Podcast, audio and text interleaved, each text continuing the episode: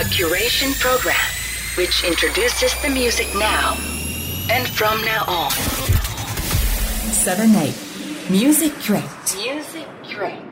on Bay FM 7 8折り紙プロダクションの藤沢です。えー、セブンエイトミュージックキュレート、今週も始まりました。こんばんは、そして、こんにちはですかね。皆様、元気にしていましたでしょうか？はい。あの、私は、というとですね、あの、実は8月にちょっと体調を崩してしまって、しばらく寝込んじゃってたりしてたんですけど、もう本当に風邪ひくのが久しぶりで、多分2、3年は普通にひいてないんじゃないかなってぐらい、ここ数年は元気に暮らしてたんですけど、本当に急に来るもので寝込んでしまって、ちょっと免疫が落ちてしまったんですよね。なんかすごい自分の体もこう本当に体調やっぱり悪くなっちゃうんだなっていうのをすごくまあ実感して、あの、普段の普通に何もなく過ごしてる時が、もう本当にいかに幸せかっていう感じですよね。それを感じました。あの、まあ、普段ね、なんかこう、生活してると、ちょっとこう、めんどくさいな、大変だな、疲れたな、みたいな、こう、思う感情って絶対出てきたりすると思うんですけど、なんか、あの時の辛さとか苦しさを思い出すと、もう、なんかいかにイージーかっていうことを感じますよね。だからまあ、すごい大変な辛い時間ではあったんですけど、逆に良かったじゃないですけど、まあ、本当に改めてちょっとこう、いい機会というか、反省、反省じゃないですかね。なんかこう、改めるちょっと機会になりました。なので、まあ、それがきっかけというわけではないんですけど、実は最近ジムに通い始めまして、あの、体を動かすのも本当に何年ぶりだっていう感じの状態で、もうカチカチなんですけど、ボディメンテナンスも兼ねて、あの、ちょっと通ってみようかな。半年ほど、まずちょっと通ってみようということで、ちょっとそんな新しいことも始めてみたりで、半年後、またちょっと変わってきたりもすると思うので、そういう変化も楽しみだなと思いながら、えー9月を迎えようとしております。はい。という感じで、そんな近況でしたが、えー番組の冒頭にかけた楽曲が、えー折り紙の姉妹レーベル、アステリからリリースしている、レイベイのバレンタインという楽曲を1曲目にオンエアしました。レイベイはこの番組でも何度かあのオンエアしたりしてると思うんですけど、アイスランド出身の、えー23歳のシンガーソングライターですね。今回その最初にオンエアしたバレンタインという楽曲が、えー東南アジアとアメリカで TikTok から火がついて、えー Spotify のジャズチャートで世界第1位に輝いたというバレンタインなんですけど、もう最近やっぱり TikTok から火がついてっていうケースが本当に多くなりましたよね。まあ、レーベンの楽曲は、こう、大部分として、あの、クラシックだったり、ジャズだったり、ボサノバだったり、まあ、伝統的なジャンルがベースにあるんですけど、ただ、それだけではなくて、まあ、最近でいうベッドルームポップだったりとか、まあ、R&B だったりとか、いろんな、こう、ジャンルを垣根なくミックスして、レーベ流にアレンジしてっていうことをやってるので、まあ全然古めかしくなくて、新世代ならではのアーティストだなという盛り上がりをしてるなというふうに感じています。で、そんなレーベイのアルバムがですね、先週8月26日にリリースされました。はい。もう今回のそのバレンタインを含む全13曲入りということでリリースされたので、今回はレイベイ特集を一度やっておきたいなと思ったので、このアルバムのタイミングでレイベイをプッシュしていきたいなと思います。はい。と言いつつも、冒頭結構割と語ってしまったので、えー、まあ、まずはやっぱり曲ということで、アルバム Everything I Know About Love から、えー、続けて楽曲をお楽しみください。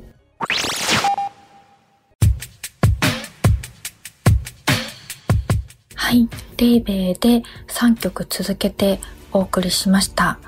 1曲目がアルバムタイトルにもなっている Everything I Know About Love。そして2曲目がフラジャイル。そして最後にお届けしたのがアルバムセカンドリードという形で推し曲ということで Dance with You Tonight でお送りしました。はい、いかがだったでしょうか？なんか、あの、お部屋の掃除したくなったり、散歩しに行きたくなったりしますよね。まあ楽曲が素晴らしいのはあの本当にもちろんなんですけどもうすごいのはこのアルバムファーストアルバムなんですけどもうアルバムリリース前からビリー・アイリッシュだったり BTS だったり、えー、ウィロー・スミスといった大物アーティストがもうすでに彼女に注目し始めてるんですよね。うん。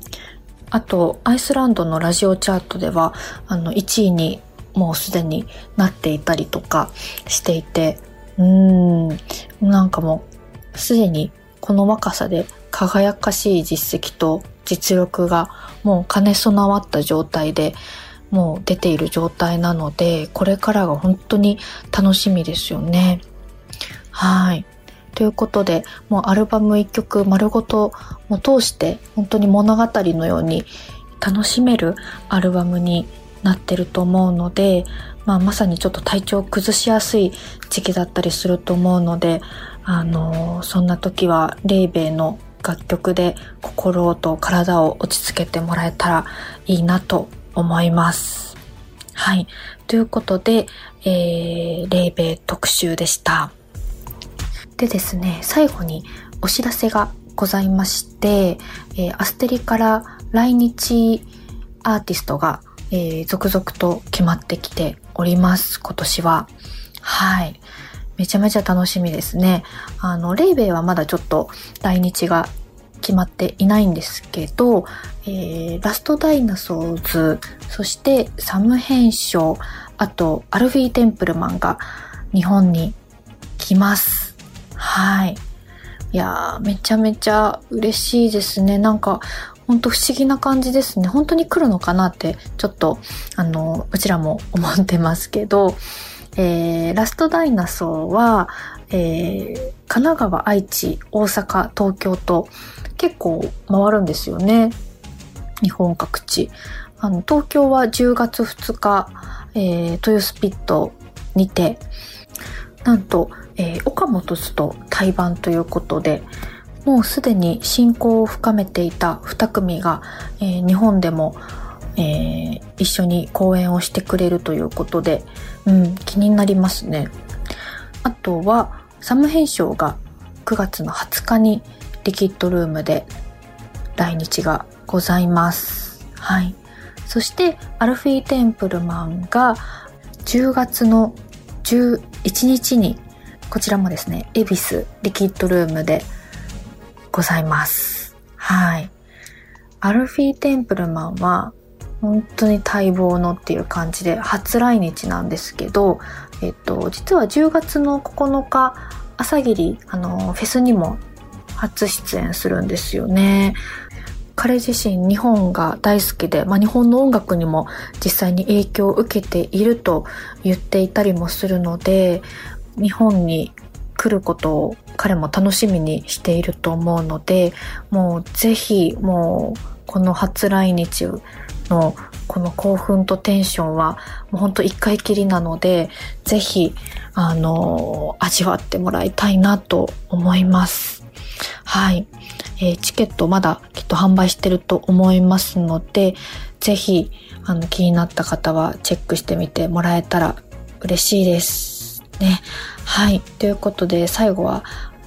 そのアルフィー・テンプルマンの楽曲で締めたいと思います。はい。アルフィー・テンプルマンでカラーミーブルーをお聴きください。そして、えー、次はマイケル金子が登場するんですけど、ちなみにマイケル金子とアルフィー・テンプルマンの対談ですね、あの、ロングインタビューがスピンコースターにて、ウェブで公開になっていて、あの、もう見れますので、ぜひそちらの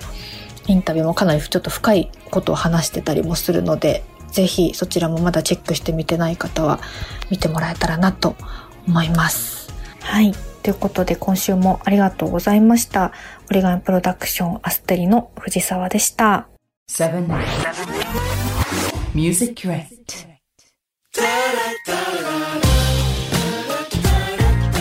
What's going on, everyone? Welcome to 78 Music Curate here on Bay FM. 皆さん、こんばんは。えー、これから僕、マイケル・カルコが担当させていただきます。よろしくお願いします。えー、皆さん、元気してますでしょうか？えー、僕はね、リリース、えー、6月末に、えー、コラボアルバム The Neighborhood リリースしてから、なんか毎日いろいろある気がしますね。えー、めちゃくちゃなんか忙しいけど、まあ、毎日、えー、楽しくやらせていただいています。あのー、まあ、4月はフジロック出演したり、えー、九州ツアーなどあったり、えー、札幌行ったり、福井行ったり、あのー、いろいろライブがね、あの、この夏、今年の夏は、えー、去年より増えたので、やっとなんか、普通、まあまだ普通ではないけど、やっとちょっとは、その、ね、コロナ前の感じに戻ったのかなと思います。まあ、この調子でね、ま、普通の日常に戻れたらなと思います。まあ、そんな感じで、えー、今日は、今日も、えー、っと、ゆるく選曲していきたいと思います。えー、今日の選曲ですが、まあ、富士帰りということで、え富士行く前に、あのちょっとだけその、今年富士出るアーティストで見たいアーティストっていうテーマで、えこの番組でも一回紹介させていただいたんですが、今回は、まあ、富士実際行って、そうだ、僕は3日間、えー、金曜の朝、だから僕が、えー、レッドマーキーのトップバッターで出演させていただいたんですが、だから入りが8時だったんですけど、えー、金曜の8時から月曜の8時まで、えー、あの、苗場の会場に僕はいました。いやーもう本当に初めてフジロックを、もう今回フジロックの会場に行くのは2回目だったんですけど、今回はね、せっかくちょっと時間もあったから、普通にプライベートで、あのー、海外アーティストも来てるので、残ろうと決めて、えー、もう何アーティスト、何ライブ見たか僕も覚えてないぐらい、見ました。だからあの、今年一番フジロックを楽しんだ人かもしれないですね。あの、出演もしたし、えー、っと、最後の最後まで、えー、会場にいたので、だってあの、スマッシュのスタッフ、だから運営してるスタッフと打ち上げした、しましたもんね。だから俺と同じぐらい長くいたのは、今回一緒に、えー、っと、出演したあの、ドラマーの松浦大大ちゃん？大輝ぐらいかもしれないですね。でも大ちゃんはね、最最後の最後まで仕事してたからね。俺はもう本当に、えー、ライブをずっと見てました。で、今日の選曲に戻るんですが、まあ、今回僕が、あのー、このアーティスト見たいなと思ってたアーティストたくさんいたんですけど、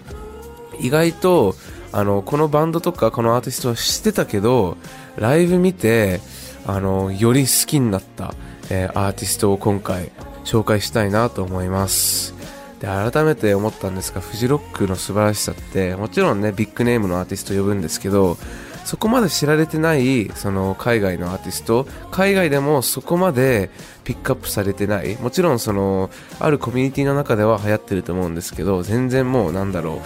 う、ニッチなアーティストを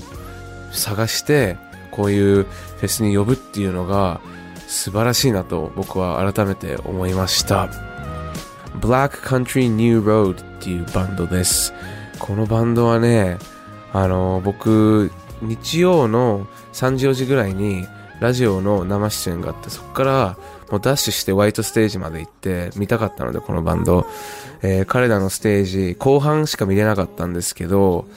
あのライブがもう最高でした。なんだろうジャンルはちょっとカントリーまではいかないけど、ちょっとフォーキー、フォークなんですよね。フォークロックっていうのかな。フォークロックで、あのこのバンドのダイナミックスがもう素晴らしいなと思いました最初はもう本当に弾き語りみたいな感じですごいあの静かなんですけどもう徐々にビルドアップして最後はもうかなりロックになるんですよねそのアコースティックなんですけどでその曲もかなり長い長くて6分7分ぐらいあったりしてなんかもうジャムバンドっぽいぽさが俺はすごい、えー、好きだなと思いました。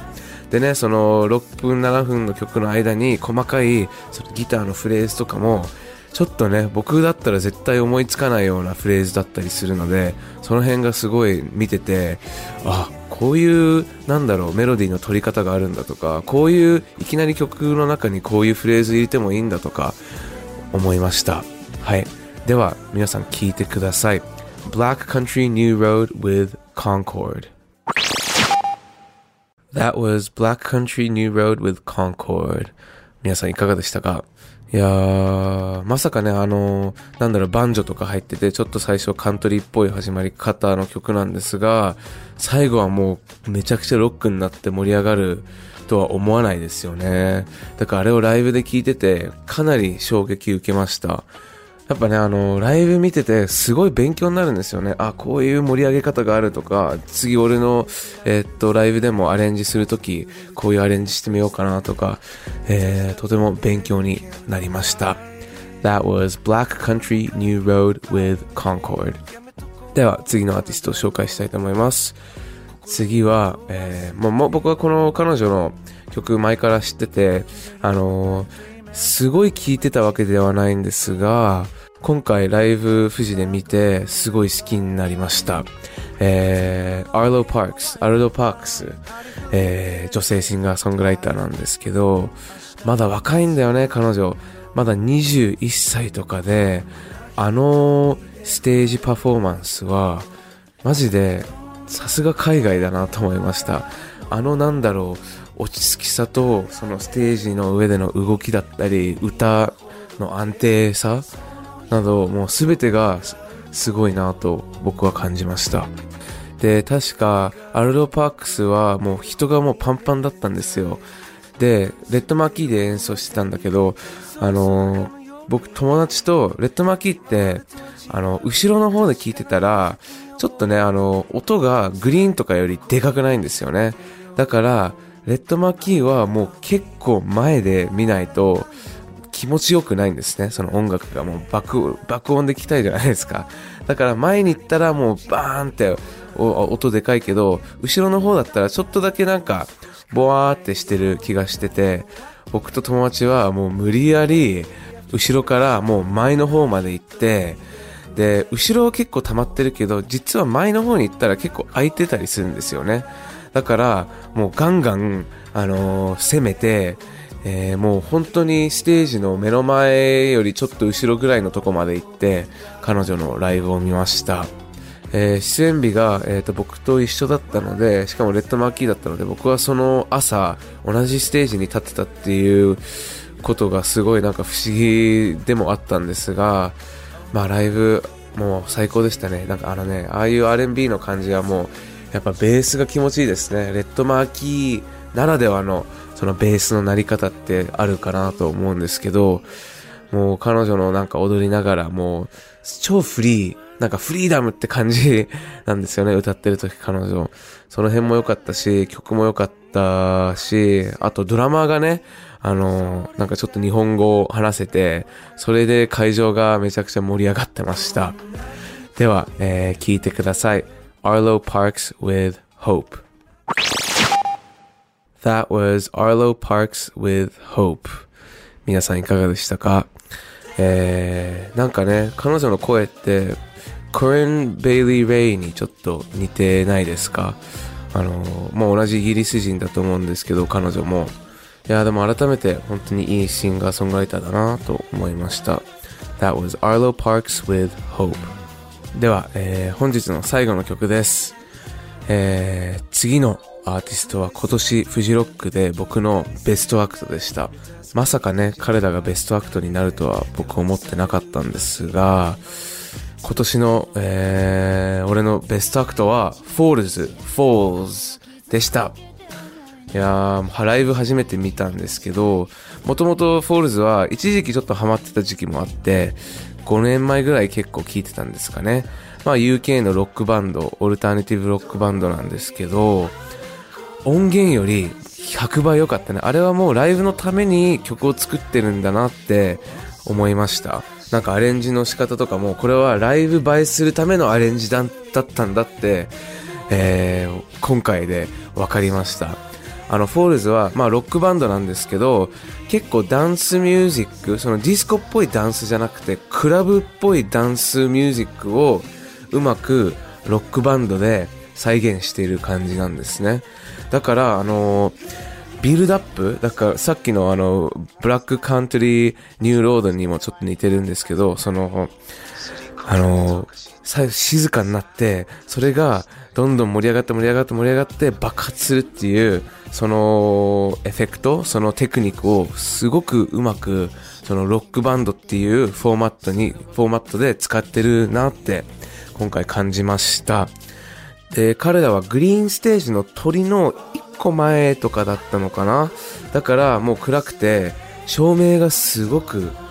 いてましたね。やっぱ照明って大事なんだなと思いました。特にああいうバンド、その盛り上げるバンドとかにとっては。いやー、でもあの、そのクラブミュージックっぽさをうまくああやってロックバンドの中で取り入れてるっていうのは、なんか僕もうまくそういうことできないかなってすごい考えましたね。で、その中でも、まあ、たくさんよあのやった曲の中でも僕が、わ、これは最高だなって思った曲を今日は最後に流したいと思います。ぜひ皆さん聴いてください。Thank you guys for listening to 78 Music Curate here on Bay FM. It's been an honor hosting the show tonight as well. My name is Michael Kaneko, and I'm going to leave you guys with one last song, my favorite act of Fuji Rock 2002. This is Fools with Spanish Sahara.